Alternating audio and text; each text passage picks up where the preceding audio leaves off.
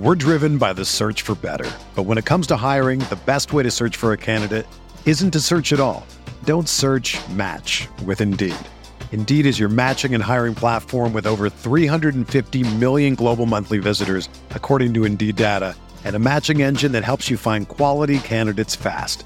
Ditch the busy work. Use Indeed for scheduling, screening, and messaging so you can connect with candidates faster. Leveraging over 140 million qualifications and preferences every day, Indeed's matching engine is constantly learning from your preferences. So the more you use Indeed, the better it gets. Join more than 3.5 million businesses worldwide that use Indeed to hire great talent fast. And listeners of this show will get a $75 sponsored job credit to get your jobs more visibility at Indeed.com/Blue Wire. Just go to Indeed.com/Blue Wire right now and support our show by saying that you heard about Indeed on this podcast. That's Indeed.com/Blue Wire. Terms and conditions apply. Need to hire? You need Indeed. Hello and welcome to the Roto-Wire Fantasy Baseball Podcast. Today is Saturday, March. We're finally in March 2nd. My name is Chris Crawford. Today's episode is brought to you by Fantrax. Thanks so much to Fantrax for providing so much good stuff and for sponsoring the show, of course. I am joined by my good friend Ryan Boyer. We have a jam-packed show for you today. We're going to be going over some over-unders, and we're going to be taking a look at the East divisions. We'll take a look at the AL division, AL East. We'll take a look at the NL East. Real quick before we get into some massive news, Ryan, I'm sure you're drafting in the Great Fantasy Baseball Invitational right now. How's your draft going? I mean, fine, I think. Yeah. There's always in 15-team drafts with all the quote-unquote experts. It's never quite as good as you want. Yes. I feel like I'm light in the batting average department currently. Okay. Gotcha. But I think I'll be all right. Nice. What pick did you have? 10. Okay. And who did you take with that first round pick? Now you're putting me on the spot, and I've done so many slow drafts that I can't even remember. That's okay. I picked 4th in my league, and I'm in a league with the good old James Anderson. We are picking fairly close to each other, so that's a lot of fun. I picked 4th, and I took one Mookie Betts with my 4th pick. Went with Betts, Seager, Vladdy to begin the thing. So I feel pretty good about my infield. Very nice. Oh, Freddie Freeman is what Freddie Freeman. Oh, that's remembered now. I like that pick quite. Which gives you an idea of what my draft has been since then. Since I think I'm light on batting average, and Freddie Freeman is my first pick. Ah, gotcha. Totally makes sense. But yeah, it's a fun league, and shout out to Justin Mason and folks for putting that together. It's a lot of fun, a lot of great Roto-Wire people participating, a lot of great people from all over the industry. But just thought I would check in and ask how your draft is going. It is a great time to be doing a slow draft. It is not a great time if maybe you took Ronald Acuña with one of those picks, because there is some concern here. Acuña underwent an MRI, which revealed that there is irritation in his right meniscus after he was scratched from the lineup on Friday. He was examined, did the MRI as recommended. So the plan here is for Ronald Acuña to go see a doctor in Los Angeles to further assess the injury. There's a long way to go here, and it sure sounds like the Atlanta is confident in him being ready for opening day. But this is scary. Yeah. And I have to ask, Ryan, you're drafting today. You have that first pick. Are you still taking Ronald Acuña Jr.? I think so. Like you mentioned, that there's still a lot yet to be determined.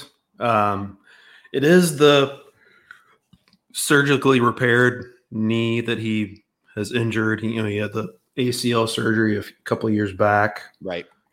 And I know the first year back from surgery, he had mentioned like it was still not feeling quite right. I don't know if it was the same similar kind of feeling that he's feeling now.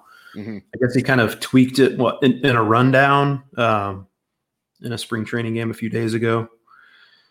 But they're saying, he's walking around without a limp, and everything seems like it's going to be okay. Alex Anthopoulos said, unless there's new negative information than they expect him to be ready opening day. Like if you have 1-1, you went from being overjoyed that you have that pick to now a little nervous, I guess. Sure. Like it's not a slam dunk, I guess, that he should be the 1-1 still. The thing is, though, like, I mean, if it comes out that he's going to have surgery, I don't think you can use a pick on him. Right. But even if he misses, I don't know, he's supposed to miss 3 weeks. Like if you knew he was going to miss 3 weeks, like he lapped the field by so much in fantasy value last year that he could, like if he plays even close to what he did last year and misses the first 3 weeks of the season, like he's still the best fantasy option. Right. So that fact combined with it seems like they're being cautious here makes me think that I would still use the first overall pick on him. But if you're risk averse, I totally get it if you want to pick Bobby Witt or Julio or someone else. Yeah, I would say this. I'm still taking Acuña 1-1. With 24 or 25, I'm probably taking an outfielder. That as my just in case type of thing. And hey, maybe pairing him with his teammate Michael Harris or an outfielder of that ilk, just because I got to have a little bit of a built-in safety thing. But who could hit it at the top of the spot. I was just going to say, and speaking of Harris. Yeah. Right, he'd move to the top of the batting order probably. So yeah, absolutely. Could up his value. That's a really good point. But you make a great point with just the fact that like Acuña was so much better than everybody else, even if he does and they take every precaution and he ends up missing a couple of weeks or even a month, there's a very good chance that you still get 1-1 value. I just think you got to be scouring those news notes, you know, and making sure that you, if you are in a slow draft, if you take Acuña, checking to see what's going on and being prepared to maybe attack outfield a little bit earlier than you thought in the second or third round. It's about where the value is anyway. So it's not like you would be reaching for anybody, but maybe a little bit more important than you might have thought of. The other big news is Matt Chapman. Chapman has signed a deal with the San Francisco Giants.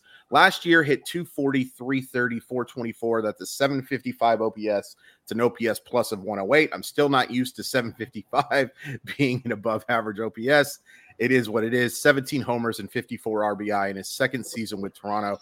Worth pointing out, he got off to a rip-roaring start. In fact, you would have like named an MVP for the first month and a half. It might have been Matt Chapman. And then to say that he struggled is the understatement of understatements. One of the best defensive third basemen I've ever seen, probably actually second only to Adrian Beltre in my own eyes. And that's saying something because I've seen some really good ones. Scott Rowland, I love this signing, especially for, look, we have to acknowledge contract stuff. This is a song. Like 2018 and 16 is what he's going to be paid, according to John Heyman. That's a 3-year, $54 million deal. He can opt out twice. I just think that is a massive win for the San Francisco Giants. It's a decent little landing spot for Matt Chapman, too, and the fact that he can opt out is pretty nice as well. But I love this for the San Francisco Giants. Yeah, it's a fit that has made a ton of sense for a while. Not only that they needed a third baseman. I mean, JD Davis, I don't know if you saw the quote from him, but he seemed taken aback, not too happy. But right, you can't blame the Giants for taking this opportunity and getting a really good player at less than market value, and he gets reunited with Bob Melvin as well. Oh, that's a good point. It's, you know, they're breaking in Marco Luciano at shortstop. Chapman can help cover up some of that. I think this is good news for Logan Webb, big ground ball guy. He's going to have Matt Chapman sucking everything up at third base now. Like it's not the best park for him to land, but it's a lot better for a right-handed batter at Oracle Park. And Matt Chapman, like when he's going well, he hits the ball so hard that I don't think it's a huge deal, like his venue necessarily. I mean, look at his years in Oakland. He hit for power just fine. Yeah. So I think it's, you know, in and of itself, just because has a home now is a fantasy stock up, and he should be ready to go for the start of the season. But yeah, good fit for the Giants. It's a good fit for their especially ground ball guys like Logan Webb. But you know, it's a boost a little bit for their entire pitching staff, getting a glove like that at third base. And, you know, Chapman, I think, is a pretty good bet to bounce back at least some degree in the power department. He's always been inconsistent, but hits the ball hard. You can't count on him hitting for average or stealing bases, but I think he could still hit. Even at Oracle Park, he could hit 30 home runs. Yeah. By the way, I think JD Davis to the Seattle Mariners makes a ton of sense now. My buddy Grant Brisby, who's actually an enemy, nobody actually likes the guy, but I'll call him my friend just for the sake of it, I think brings up a good point that you don't make this signing without probably having a JD Davis trade ready to roll. Like, I imagine that he'll be gone fairly soon, and I think Seattle makes a lot of sense, especially with the news that Luis Arias apparently can't throw. That is going to be an issue playing the hot corner position, but that would be an interesting landing spot. But again, you can't help but note the contract value here.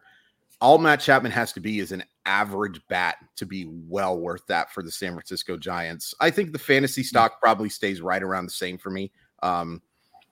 There's some better landing spots I think that could have happened here, but it just made so much sense. And I think Uncle Ted brings up a great point that it does, and you brought it up as well, that the pitching, I think, does go up.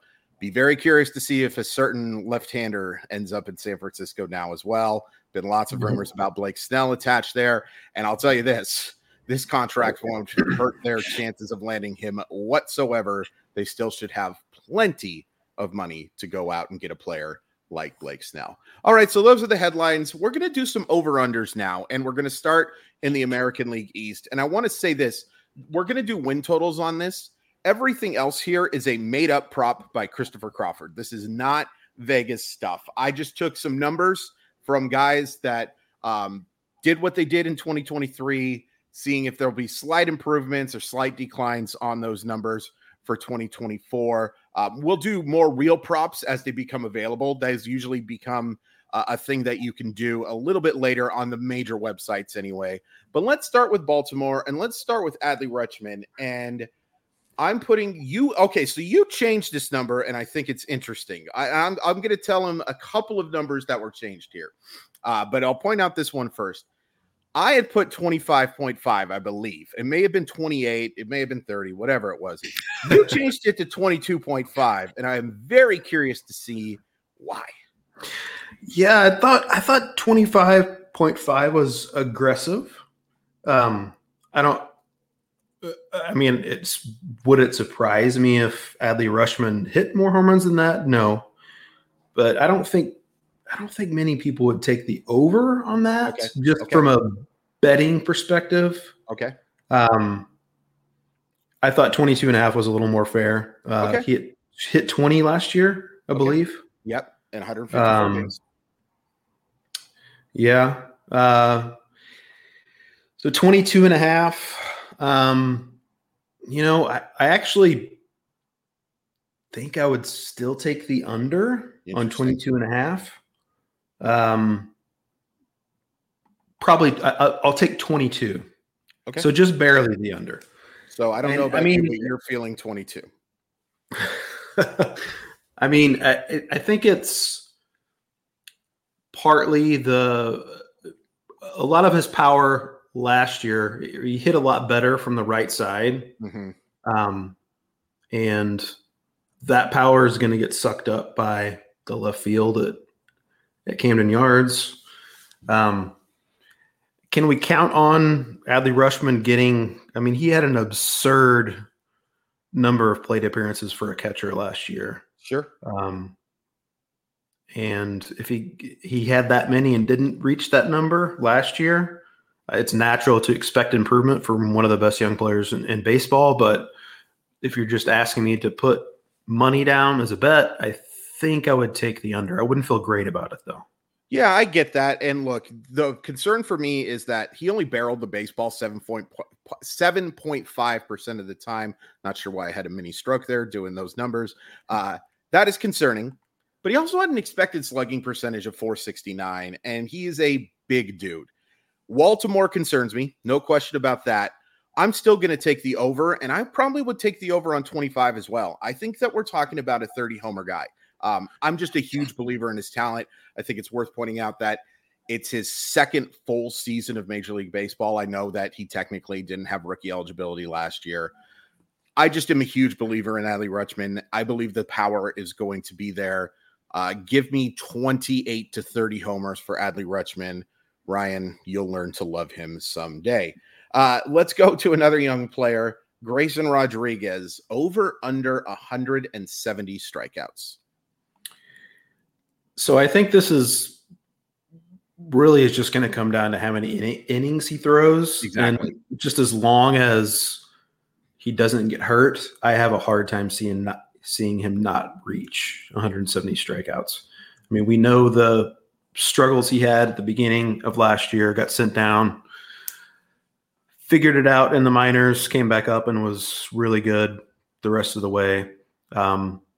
Didn't get quite as many strikeouts still as you'd think. Yeah. But I've got to believe that those are coming in a major way for him. It would not surprise me at all if he gets 200 strikeouts this season. Like, I'm not betting on that, but if you set it at 170, I'm going to take the over there. Yeah, I think I'm going to take the over as well. It's a weird profile for Rodriguez last year as well, because his K percentage was actually higher than his whiff percentage. If you would have asked me which number was higher, I would have guessed the latter. And like, maybe he got some bad luck and got a lot of swings and misses on the first two pitches and just couldn't finish guys off. But I think that Rodriguez's stuff is just too good for me not to go over here. I'm going to guess that he's in that 180, 185 range. Now, some of this will depend on innings, like you said. It wouldn't shock me if Baltimore is a little careful with him, and they should be. He is their best pitching, most talented pitcher, and it's not even close. All due respect to even Corbin Burnes, or at least the most important long-term pitcher for the Baltimore Orioles. Maybe backtracking a little bit, remembering who Corbin Burnes was as I was taking that sentence. It's going to happen a lot, but Grayson Rodriguez, I'm going to go over there. I'm going to be very curious to see what the over is set by Vegas. Final one is over-under on Gunnar Henderson having a 265 average. I'm going to take the under. A guy I like a lot, same as Adley, even though I took the under on that as well. Sure. Reason being is that his numbers against lefties have been really, really bad. Sure. And he was not great against lefties in the minors either. So that he's going to have to do a lot of heavy lifting against righties to get that average to a respectable level. I think he's going to be perfectly fine in that regard, but I think he'll need some BABIP luck. I mean, as young as he is, as talented as he is, certainly can't rule out improvement against lefties. But 265, I think I'm going to take the under. I think it's really close, and that's why I picked this number. He hit 255 last year, and you look naturally at that hard hit percentage of 52 and think, well, how the heck is it that low? How can you not go the over? But he swings and misses a lot. He struck out in 25.6% of his plate appearances. He swung and missed at a number that was in the 42nd percentile of qualified hitters. And because he's a patient hitter and he's willing to draw walks, that's going to hurt. It's harder to get a hit when there's two strikes on you. I'm going to take the under, but it's just slightly. I think he's going to be in that 260 to 265 rate and still provide plenty of fantasy relevance because he's going to hit homers, steal bases, and play a very nice position for you. And then finally, I'm just taking the average of what I saw from Vegas on these over-under wins. Baltimore, the average was 90.5, over or under. Yeah, it seems low, doesn't it? Yeah. Vegas not totally buying into the Orioles. I know Brandon Hyde was asked about that, about the projection systems, whatever, kind of underselling the Orioles, and he predictably poo-pooed them and said that he's a big believer in that. And I'm a big believer too. I mean, the Bradish injury really hurts. They seem optimistic right now that he's not going to need surgery, but you know, even if he does wind up needing Tommy John, I still think the Orioles are over on the 90.5 wins. Yeah, I'm going to go over, but I will say the thing is, and we're going to talk about the division, a lot of good teams here. A lot of teams that I think have a chance to be in that 85 to 95 win range. One team in particular that we're going to talk about that is really, really good on paper. I still go over. I think it's disrespecting what Baltimore did a little bit last year, and I think they are certainly an improved team on paper from their additions, and also an improved team just because of the fact that so many young players, I think, are going to be better than we saw in 2023. I do take the over. I'm not sure they're the favorite to win the division, but I do think that they are that wild card one. All right, let's move on to the Boston Red Sox. Let's talk about a guy that you just can't shut up about, Ryan, but this time it's my fault. Over under Tristan Casas, 30 home runs. So this might surprise you, given how much I love, you know how much I love Tristan Casas, but I'm going to take the under on 30. Love Tristan Casas. I think he's maybe the next Joey Votto, maybe the next Freddie Freeman. I think he could be potentially that good. It's the perennial all-star, but left-handed batters at Fenway Park, it's just not a good place for left-handed power. I mean, David Ortiz certainly showed you that he can. There are ways to overcome that if you're really good, and Tristan Casas could certainly do that. But if you're 30th is pretty high, I think. Yeah.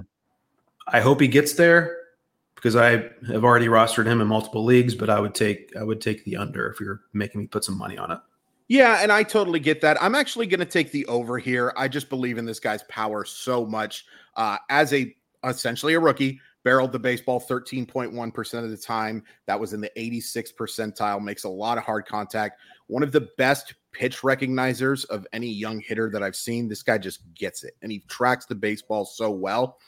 Maybe looking at more like his slugging percentage was last year was .490, despite only hitting 24 homers last year.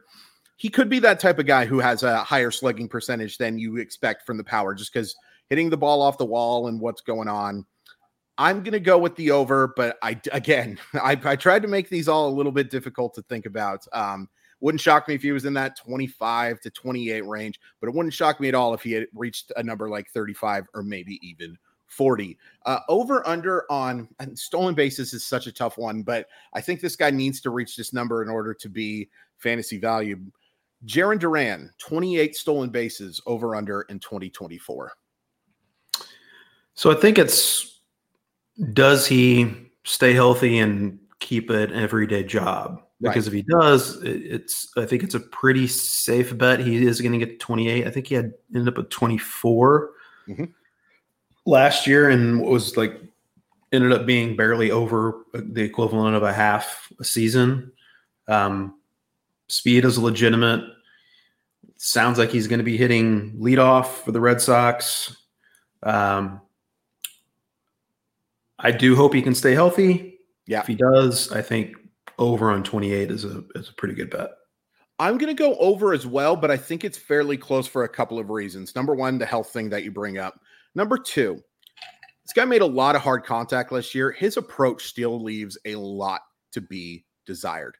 Is he going to get on base enough in order to reach that mark? And also, Red Sox are not a team I think of a lot as now. This should be changing with him and Sedan Rafaela and some other guys. A team that I think of stealing a whole lot of bases. They are kind of a stationary team. They believe in that three true outcome type of result. But Jarren Duran is not a three true outcome type of player. He's kind of the opposite of it. He showed some pop a little bit as a prospect a couple of years ago, but He's really more of a guy who slashes the baseball, gets on base and steals bases, or gets on base and steals. But yeah, that makes sense, Chris. Don't doubt yourself.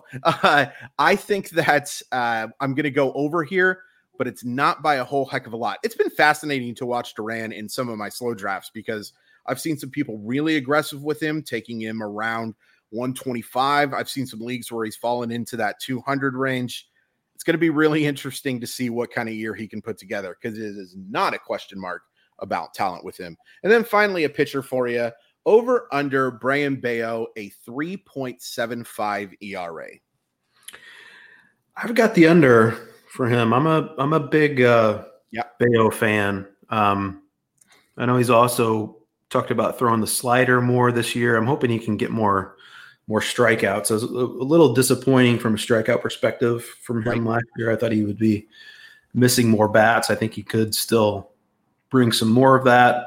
But I think he's a guy on the rise, going to need a little BABIP luck as pitchers always do. But I'll take the under on 3.75. So I want to take the under on 3.75, but let me take you the concern that I have here. So number one, hard hit percentage was 44.3. That's not very good. You mentioned the fact that he doesn't miss a lot of bats. Here is something that concerns me, and it was something I talked about with the Mariners here. So Brayan Bello initiates a ton of ground balls. That infield defense stinks. It's really, really bad. And I just wonder if he's going to have a little more base runners. Now, it's helped by the fact that he throws a lot of strikes. I think his command for a young pitcher is really underrated.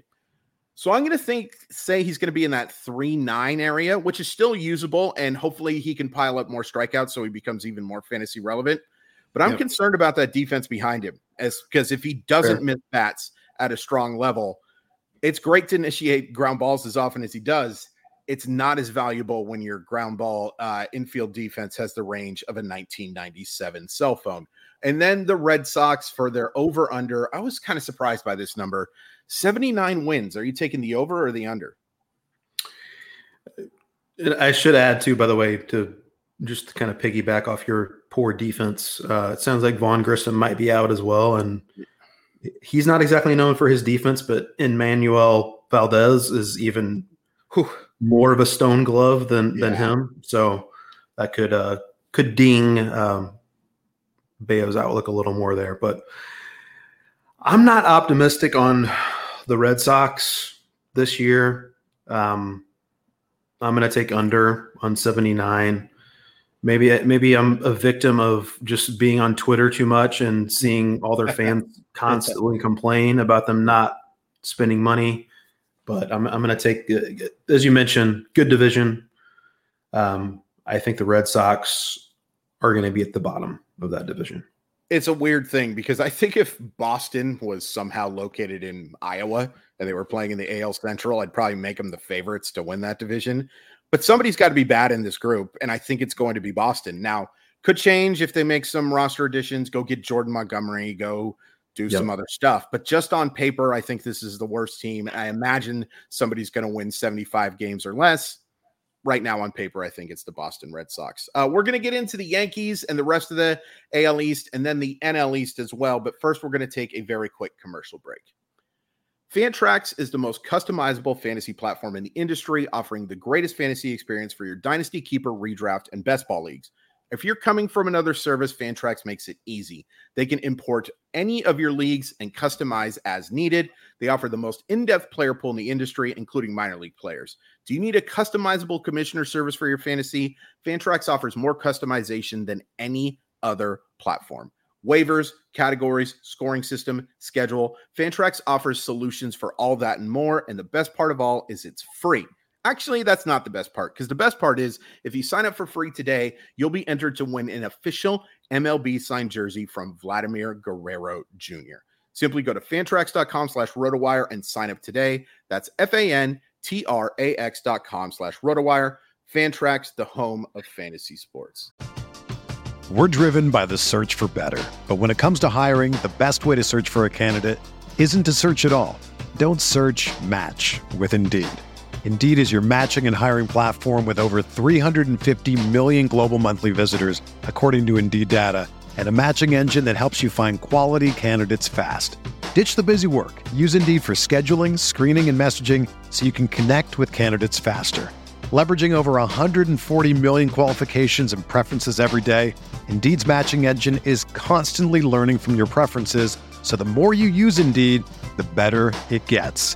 Join more than 3.5 million businesses worldwide that use Indeed to hire great talent fast. And listeners of this show will get a $75 sponsored job credit to get your jobs more visibility at Indeed.com/Blue Wire. Just go to Indeed.com/Blue Wire right now and support our show by saying that you heard about Indeed on this podcast. That's Indeed.com/Blue Wire. Terms and conditions apply. Need to hire? You need Indeed. The best way to learn a language? Immersion. Living where the language is spoken and using it every day. But if that's not in the cards this year, you can still learn a language the second best way. And that's with Babbel. Be a better you in 2024 with Babbel, the science-backed language learning app that actually works. Don't pay hundreds of dollars for private tutors or waste hours on apps that don't really help you speak the language. Babbel's quick 10-minute lessons are handcrafted by over 200 language experts and help you start speaking a new language in as little as 3 weeks. Babbel's designed by real people for real conversations, and their tips and tools are approachable, accessible, rooted in real-life situations, and delivered with conversation-based teaching so you're ready to practice what you've learned in the real world. Here's a special limited-time deal for our listeners. Right now, get up to 60% off your Babbel subscription at Babbel.com/Blue Wire. That's 60% off at Babbel.com/Blue Wire. Spelled BABBEL.com/Blue Wire. Rules and restrictions apply. All right, so let's go to those Yankees, and let's start with Anthony Volpe. A mixed at best rookie season, but I think there were some flashes here. This one might be a little aggressive, but over under on a 750 OPS for Anthony Volpe in 2024. It is aggressive, and I'm still going to take the over, actually. Nice. I found it interesting that he came out and was talking about kind of flattening his swing a little more. Like he got to uppercut with his swing, which helped lead to a 2020 season, but also a lot of weak fly balls and a low batting average, low BABIP. I think he's probably better off lowering that launch angle a little bit, trying to shoot the gaps a little more. And I believe in the skill set. A very uneven, as you mentioned, rookie season. But he had a track record in the minors too of kind of struggling initially once he reached a level, but then he figured it out. And I think he's on the upswing. He's going to be at the bottom of the order probably. Mm-hmm. But I'm a believer long-term in Anthony Volpe. Get those strikeouts down, please, Anthony. But I think I'm going to take the over on 750. I'm going to take the over as well. I am a big fan of Volpe for 2024. I think that when you have a 22-year-old shortstop who was well above average in hard hit percentage, sweet spot percentage, above average in walk percentage, yeah, the strikeouts were problematic. Of course they were. He was a 21-year-old player. You know, this is going to happen. I think there were more than enough flashes of brilliance to suggest that Volpe is going to be a strong long-term option. And, you know, 750 OPS, you're talking about like a 330 on-base percentage and 420 slugging percentage. Very easy for me to see that. Like last year, he hit 209 with a 283 on base percentage. That's 74 points higher. Raise that average into that 230, 240 range. And I think he hits this pretty easy. And if he does hit those numbers with his speed, there's a good chance he's a shortstop one next year, Ryan. I'm a big fan of Anthony Volpe. I would prefer him to be my MI more than prefer him to be my starting shortstop. But, you know, if people are aggressive and you can get him later in drafts, I do not hate that solution. Juan Soto. Okay, so Juan Soto was a guy whose batting average looked like was never going to be an issue. And last year it was fine. It wasn't great, but it was fine in that 270 range. But we have seen flashes of Juan Soto looking like an 80 hit guy. Over under 288 batting average for Juan Soto in 2024. I'm taking the over. As you mentioned, it was what he had, like 275 last year. Year before that was like in the 240s. So yeah. Over the last 2 years, you combine those 2 years together, it hasn't been remotely close to 288, but he's still Juan Soto, and he's still amazing. And he's going to just a great park, a great lineup. He's in his walk year. I just think he's going to have a monster year. He's going to need a little BABIP luck, especially since he hits the ball on the ground a lot. He's going to have to find some of those holes, but I'm still taking the over on 288. Yeah, I'm going to take the over too, but it's the evidence suggests that this is more of a 270, 275 hitter now, which is fine, because I think he's going to hit for plenty of power. He's going to score a lot of runs. He's going to draw a lot of walks. In an on-base percentage league, I think you have to consider him with a top three or so pick, or a points league too. It's Juan Soto. It's Juan Soto, man. And the fact that the shift was limited, I think still plays into the factor that's a favor of his. I think he's a guy who can hit like 330 if they actually get rid of the shift altogether and you have to play your designated positions. But for this year, I'll take the over, and it's one of the reasons why I think Juan Soto is worthy of a top 7 picks in fantasy drafts. Yeah. And then finally, Marcus Stroman. It's funny doing an over-under with one of the short kings in baseball. A 3.50 ERA is what the number I set here. Over-under for that for Marcus Stroman. So 3 out of the last 4 years, he's been like right at or below that number. Only year he was not was last year when he had an unbelievable first half. I think he had a sub-3 ERA in the first half, and then it was hurt and terrible in the second half. Yeah, that pushed the ERA above 350.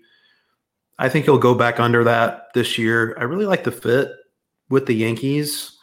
I think he's got a pretty decent infield defense. He's gonna not be hurt as much as other pitchers are by that ballpark, because he does keep the ball on the ground. And Marcus Stroman, he's not going to miss a ton of bats. We know that the fantasy upside just is capped with him. Right. But ERA wise, I think he's a pretty darn safe bet. I'll take the under on 350. So I'm going to take the under as well, but I have been on record for this for a while, and it's based mostly on my heart more than my brain. This is either going to go spectacularly or be a disaster. There's no in between here. Like, if he is under 3.5, he's going to be in that 3.1, 3.2 range. If he's over, it's going to be like 4.7. And it'll be an interesting little media experience between Marcus Stroman and the New York Mets. Oh, yeah. The New York Yankees. And the reason I said that is because of the media experience with the New York Mets and Marcus Stroman. I like him. I think it's a very solid signing. The thing people always worry about is the fact he generates so little extension. How is that going to affect him? But as long as he's avoiding barrels, and there are very few who are better at avoiding barrels than Marcus Stroman, I think he's going to be just fine. This number shocked me. New York Yankees over under 93 wins. What are you going with here, Ryan? Yeah, 2.5 difference between them and the Orioles. Huh? I really like this Yankees team on paper. Yeah. But I think 93 is pretty aggressive. Sure. I would still probably pick the Orioles to win the division. I think these are definitely the two best teams in the division on paper. But 93, you're forcing me to put some money on it. I think I'm going to take the under. Yeah, I would go the under as well. And to be honest, I just stay the heck away from it. Like the teams in that 95 or 93 to 100 win range, I typically just stay away from. We've got another one coming up that I am definitely staying away from. I think the Yankees are the best team on paper in the division, but I have some concerns about the depth, and there are a ton of guys here who have massive injury concerns, and I don't think they address their depth quite enough. If everybody stays healthy, this is a real World Series contender. You could argue the best team in the American League, but there's a lot of volatility, and that's why if I was forced to bet, and please don't ever force me to bet on anything, I would go with the New York Yankees. We'll go a little quicker through these last two in the NL or in the AL East. Let's go with the Tampa Bay Rays. Zach Eflin, one of the real surprises of 2023, 3.65 ERA. You taking the over or the under? Under, baby. I'm totally buying the Zach Eflin breakout. Loved what he did last year. The Rays just know how to get the best out of guys like this. He's going to need some injury luck, which he has not always had in his career. But 3.65, I think he's a good bet to hit that under.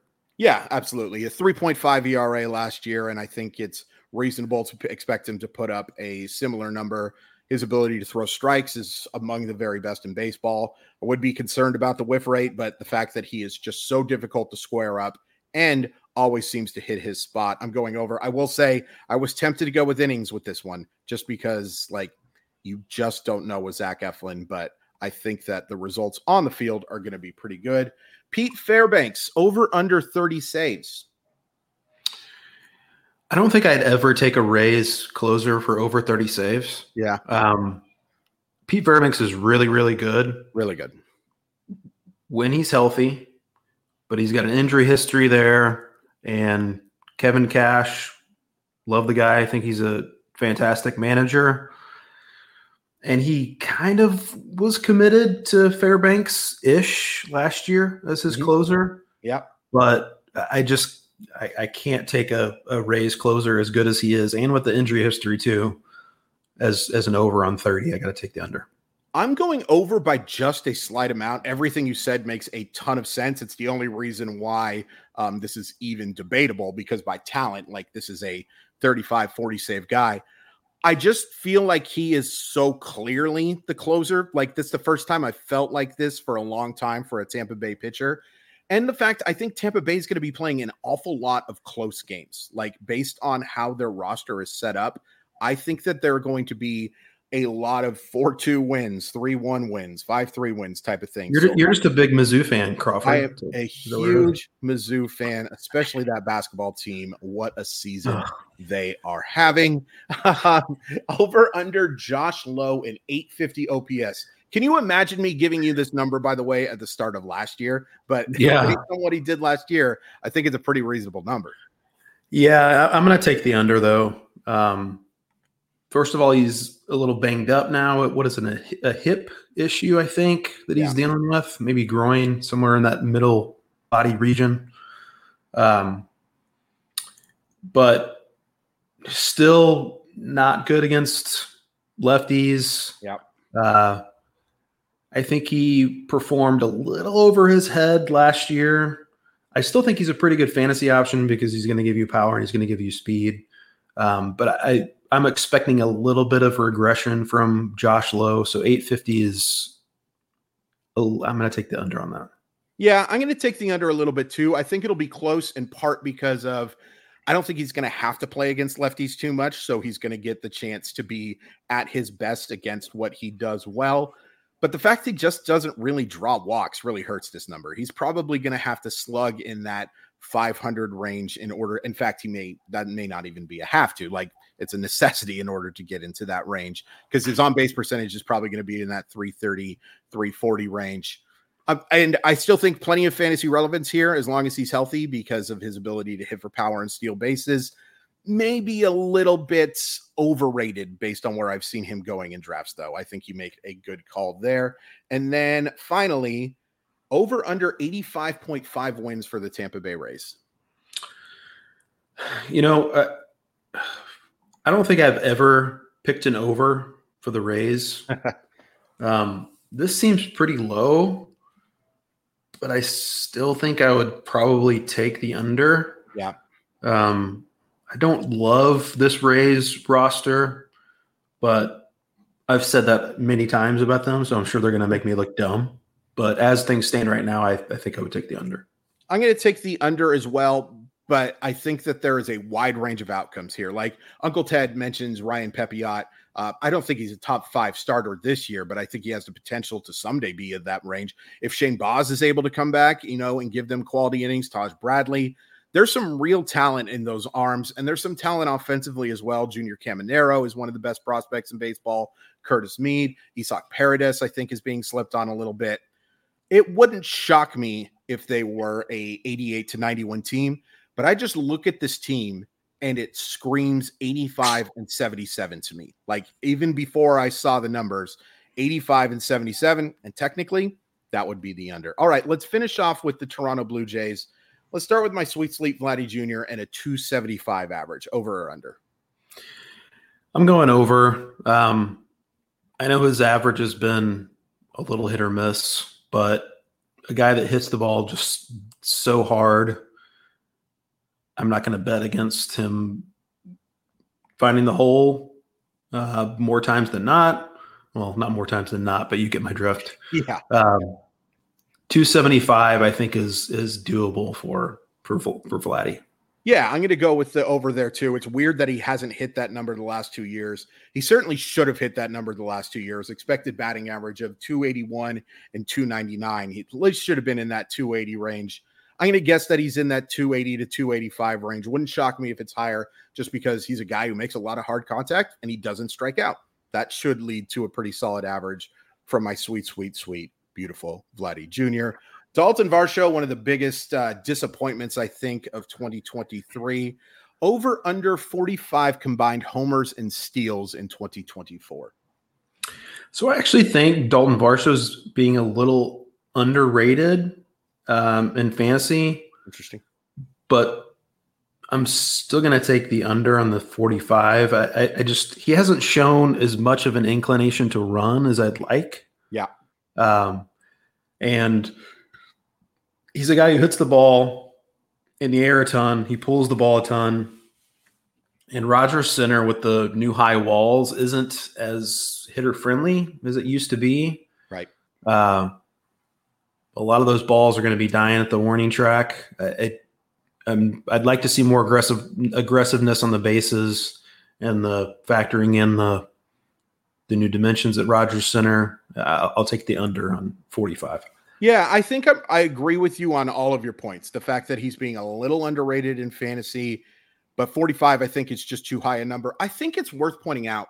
So Dalton Varsho is a former catcher who had put up pretty strong stolen base seasons, especially for a backstop, and gets rave reviews for his defense.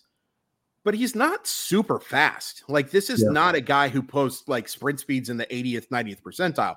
He's extremely fast for a catcher. But his defensive work is based on his acumen. He gets a great read on the baseball. He takes excellent routes to the baseball. It's not because he's one of the fastest players in baseball. And you see it on the bases. Like, some of that lack of aggressiveness is, I think he knows that he is more of a 15 to 20 stolen base guy.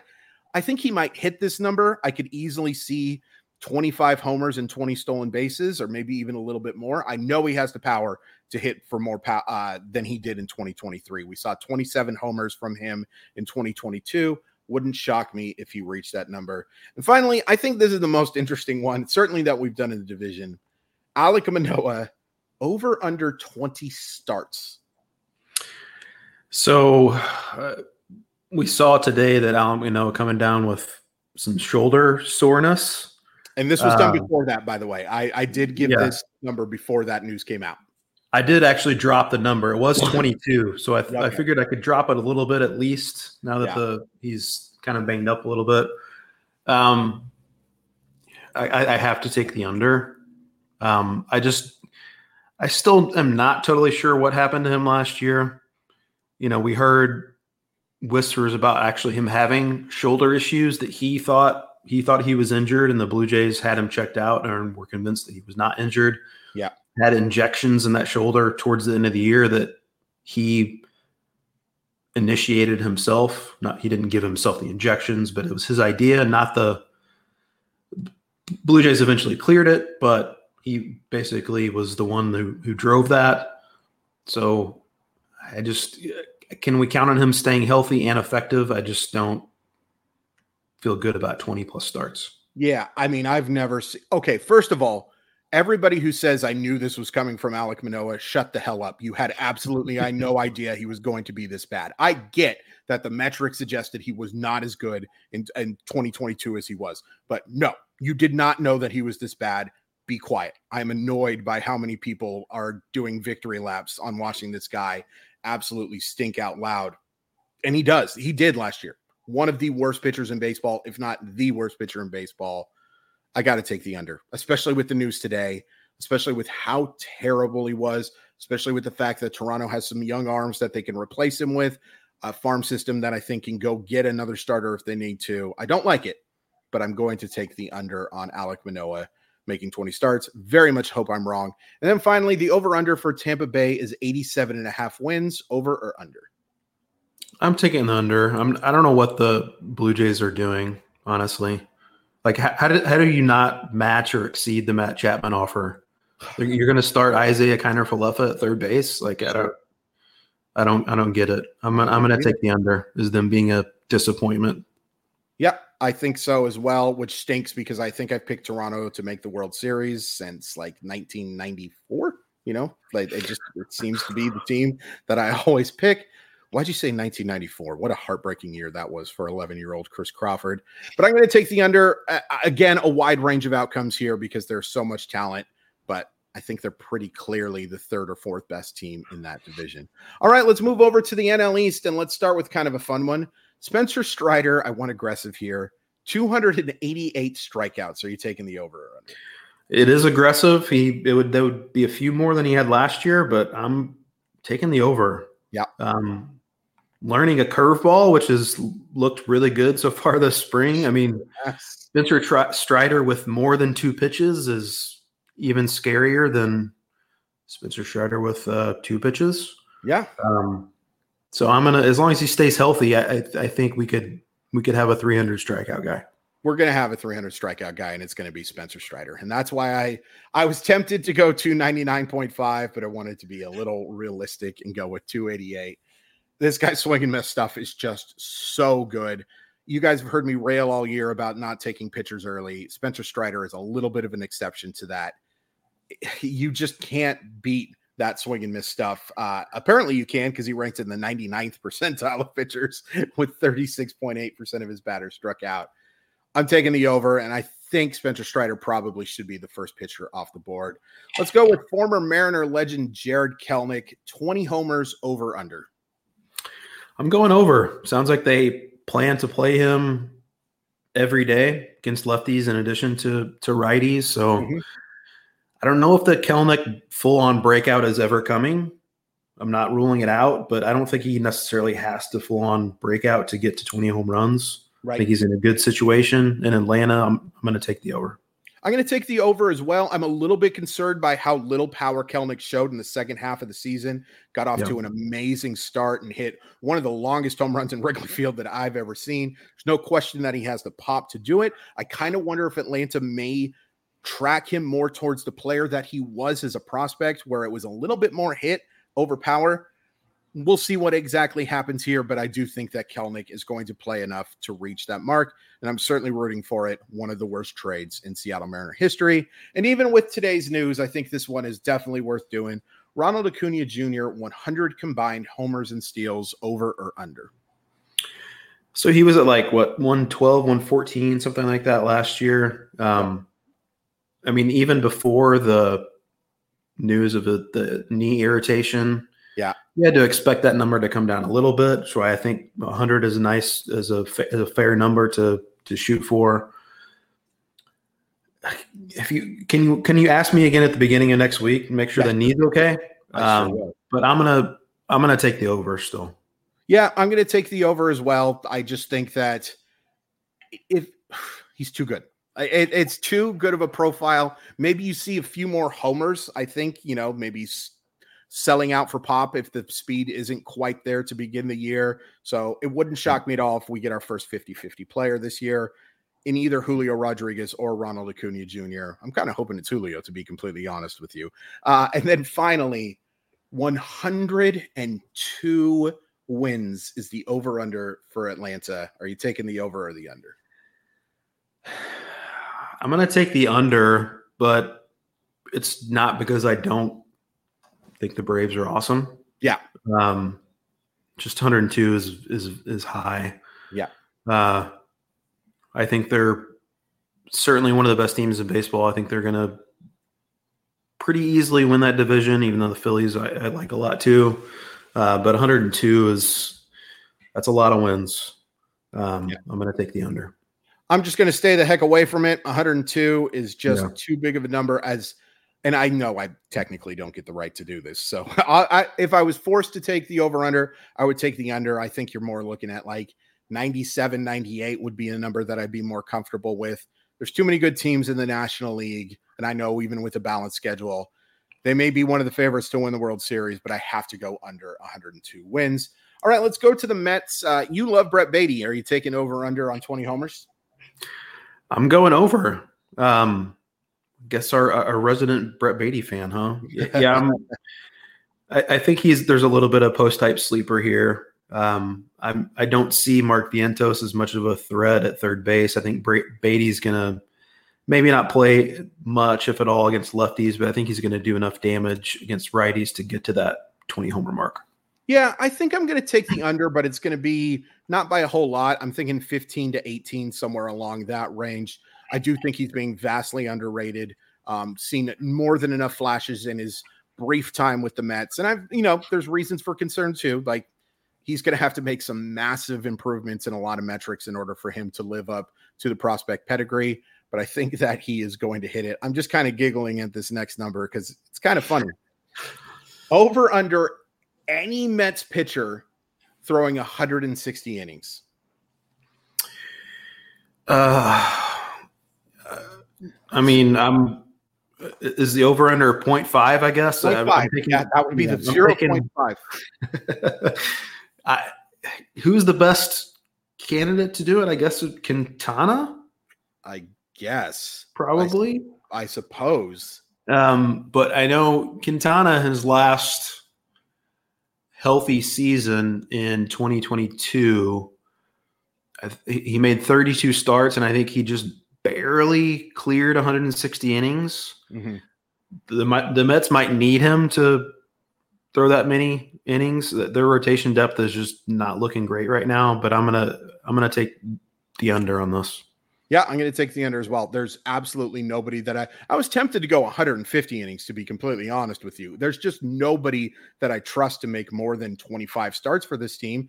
And none of these guys are exactly like Lance Lynn's that are you like, oh, and they're on the mound. They're going to give me 6 or 7. A lot of these guys are on the mound. If I get through 5, I'm going to feel pretty good. It's amazing the difference that we're talking about from this Mets rotation to start last year compared to this year. There's still talent, no question about it. But there's a lot of risk in this rotation as well. Let's skip the over under Edwin Diaz, 35 saves. I'm going to go under. I mean, I really don't like the Mets much this year. I think Diaz is going to be fine. I think he'll bounce back to be one of the better closers in baseball, but 35, I'll take the under. I'll take the under as well, but it's going to be pretty close. I could see a massive year from Diaz, in part because they're going to play a lot of close games, I think. So, and that's something you have to be keep in mind, I think. There's been people who have disagreed with me, but I seem to do okay taking that strategy. Over under 82 wins. Ryan, this is an easy under for me. What about you? Yeah, I'm taking the under too. Yeah, it's just not a very good baseball team. Like, there's some really good players on it, but you just look at the overall roster. And when the Mets win the World Series, DJ Short, you are very welcome. All right, over under, starting with the Marlins, 175 strikeouts for Yuri Perez. Give me the over. You know what? There's going to be workload restrictions. We don't know how many innings he's going to throw this year. I know he had to come out of his spring game today with like a cracked fingernail. Oh, there's a little puppy. Chris just brought a dog on the screen for those who are just listening on the audio side. I didn't just randomly start talking about puppies for no good reason. But I love Yuri Perez. Made no bones about it. I know I'm really going out on a limb there, but I don't think he's going to have any trouble getting to 175 strikeouts. I don't think he's going to have any trouble getting to the rate of 175 strikeouts. I have some concerns about the innings, and that's the reason why I'm going to take a very cautious under. And I know, boo, I'm booing myself right now as well. I'm not saying boo earns. I am absolutely saying boo. Bite his ankles, Pooch. Bite his ankles. I am thinking we're talking about 130 innings or so, and I'm going to guess that's like 150 to 160 strikeouts. Plenty to like, plenty of fantasy relevance, but I'm going to take the under. I don't like doing it. Over under Tanner Scott for 30 saves. I'll go under. I mean, I don't think I'm alone in trying to figure out why Tanner Scott was so good all of a sudden last year, why he was able to suddenly throw strikes for the first time in his life. But I just can't count on him going 30-plus saves. I can't necessarily count on him keeping the closer job all season, so I'm going to take the under. I'm going to take the over, but it's close. I set these numbers for a reason. I get to, like, here's something to keep in mind. He only had 12 last year, but you take a look at those swing and miss numbers. I do think that he is pretty much the favorite. And I actually like this Miami roster a little bit. I think they might win a few more games than suggested. All right, I talked about a number you changed. I was fascinated that you changed this number so low. Tim Anderson. I set the over-under at 290. Ryan set the number at 275. Which number are you taking? Yeah, I guess now that the more I think about it, he's probably going to hit 315 or 215, isn't he? So a very good chance. Maybe 290 was the way to go. But okay. I think Tim Anderson might bounce back. And if he does, I'm going to take the over on 275. I definitely would have taken the under on 290. Okay. But, you know, he's just too young and too good to think that this could be the end for him. So I'm going to take the over. I'm going to take the over on 275. I would have taken the over on 290 as well. I think it's going to be a bounce back year for Anderson. Now, I don't think he's going to help in very many other categories. I think we're talking about a one-category guy. It's interesting that him and Luis Arias are paired together because that's a one category double team. That is a combo. Absolutely double play combo. Absolutely, it'll be very fun to watch, and it'll be very frustrating for fantasy guys who wonder, why do I have a guy who's hitting 330 who isn't helping me win fantasy baseball games? I'm going to take the over just because I think that the batting average balls in play luck will be much better for Anderson. 275, weirdo. Over under 78.5 wins for the Marlins next year. Yeah, I'm not as bullish on the Marlins as you, I guess. I'm going to take the under here. They were extremely fortunate. They won, I think, a record number of one-run games. Yeah. Last season. I just can't see that continuing. I mean, if they get a full season out of Jazz Chisholm, if they get a bounce back from Tim Anderson, if Yuri Perez can throw 175 innings, all those things go right, they could be good. I think they're a below average team, though. I'm going to take the under. I get it. I'm going to take the over, but not by much. I think this is like an 82-83 win team. I really like the talent in that rotation. Thought it was interesting that Max Meyer looked pretty good in his spring outing. It's nice to see a talent like that coming back. Sixto Sanchez, are you ever going to be a thing ever again? Probably not. But, you know, there is a lot of young talent in that rotation. They're also just kind of a fun team. Like, you take a look at them, and I think that matters a little bit. You know, like, on paper, is this the most talented team in the National League? Not even close. It's not a playoff team. The fact they were a playoff team last year was an embarrassment, to be completely honest with you.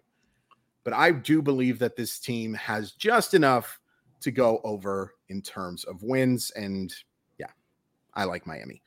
Philadelphia Phillies, let's go Trey Turner, 60 combined homers and steals, over under.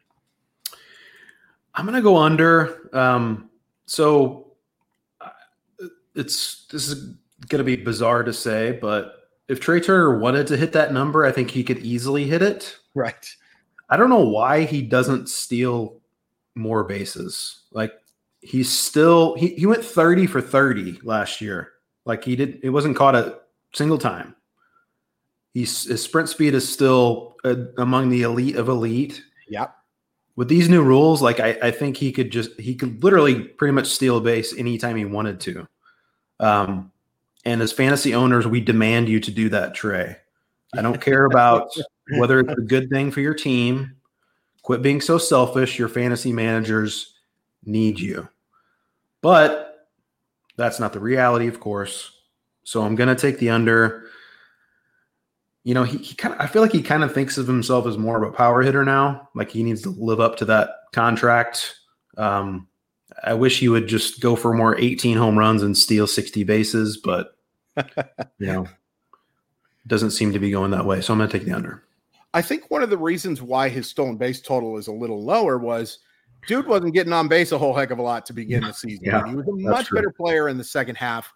I'm going to guess that he gets 25 to 30 homers and 35 to 40 steals. I'll take the over here. It's been fascinating to watch where Trey Turner is going in drafts. Was the overwhelming number one pick in a lot of leagues last year. Not going to be that this year, obviously, but if you can get him like near the bottom of the second round, I think you might be in for a pleasant surprise. I have to talk about Ranger Suarez in every podcast. Over under 150 strikeouts. Yeah, you're the resident Ranger Suarez. I guess so. Fan. Yeah. I'm going to take the under. I can't count necessarily on the innings being there. He's never been a big workload guy, and the strikeouts have been there, hit or miss. I think you have to take the under here. I'm going to take the under as well, but I don't feel good about it. Like, it's just hard to put a guy who's not above 40% in strikeout percentage or above 30% in that number. But I think it'll be pretty close, in part because I do think he's going to get closer to that 140 to 160 inning range. And I like this guy's stuff. And I like the fact that he is difficult to square up. Might be a better real-life pitcher than a fantasy one. Over under 90 wins for the Philadelphia Phillies in 2024. Chris Crawford banned from his own Ranger Suarez fan club. I'm going over on the Phillies, and that's in part because I think they're very good, but also I'm down on the Mets, I'm down on the Marlins, I'm down on the Nationals. Yeah, I think the Phillies pretty well cruise past 90 wins. Yeah, I'm going to go over 90 wins for them, and just as a little spoiler alert, I'm going to pick the Phillies to win the NL East. As much as I like that Atlanta roster, I think the Phillies are just a little bit better. Let's close with the Nationals. Noted CJ Abrams hater Ryan Boyer, over under 50 stolen bases in 2024. So I'm going to go the over, actually. Nice. The stolen bases is not where I think he might regress. Mm-hmm.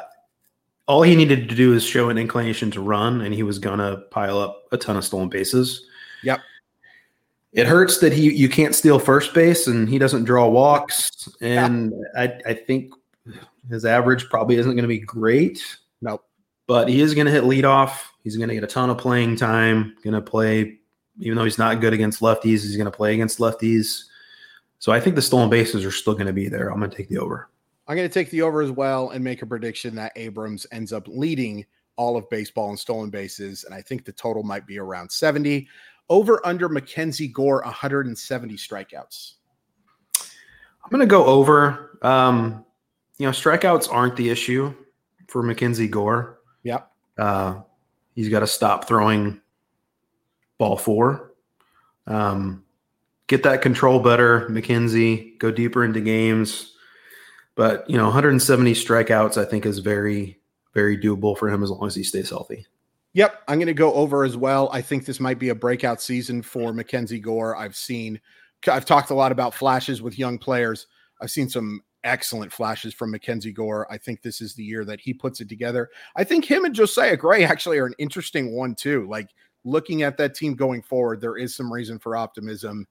2024, maybe not necessarily that year. And then finally, over under 24.5 homers for Lane Thomas.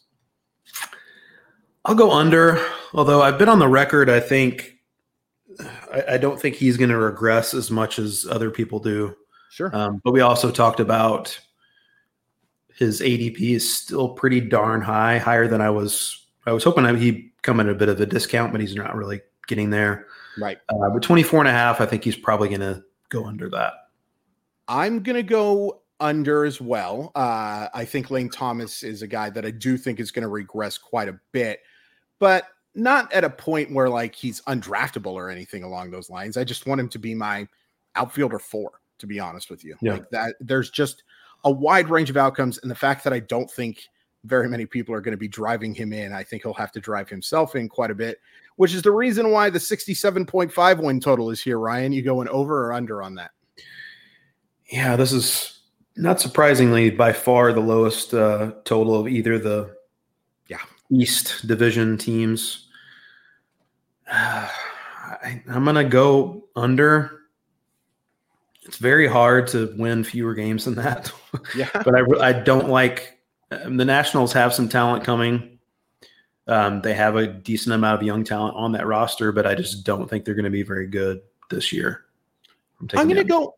I think you're right, and I think they're very clearly the worst team that we talked about here. But I'm going to go over. I'm going to say this is a 71-91 win team. That means that I'm not betting on them because, like, there's no way I'm like super confident in that. And I think their ceiling is you're talking about 70, 71, 72 wins. That along those lines, it wouldn't shock me if they're a 64-98 team, 62-100.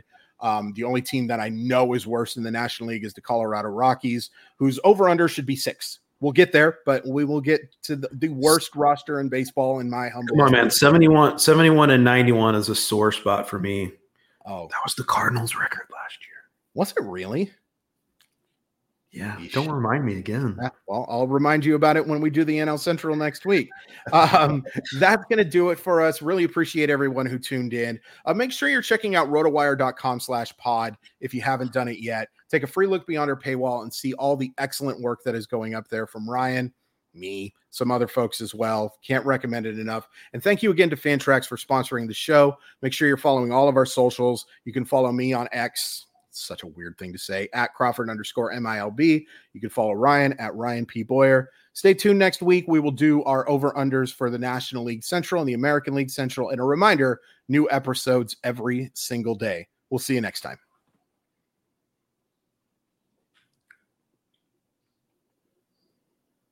And Ryan doesn't remember he has to hit the end button. Everyone is talking about magnesium. It's all you hear about. But why? What do we know about magnesium? Well, magnesium is the #1 mineral that 75% of Americans are deficient in. If you are a woman over 35, magnesium will help you rediscover balance, energy, and vitality. Magnesium supports more than 300 enzymatic reactions in your body, including those involved in hormonal balance. From functional medicine doctors to mental well-being and female hormone experts, we all know that magnesium is the one mineral to improve all aspects of well-being and health. But which one? Magnesium Breakthrough from Bioptimizers, the trusted choice recommended by leading experts, with 7 best-absorbed forms of magnesium to ensure your body receives the support it needs for overall well-being. Go to bioptimizers.com/balance today and use code BALANCE10 for 10% off. Support your journey to wellness at bioptimizers.com/balance. Magnesium Breakthrough from Bioptimizers, your foundation to optimal health and vitality.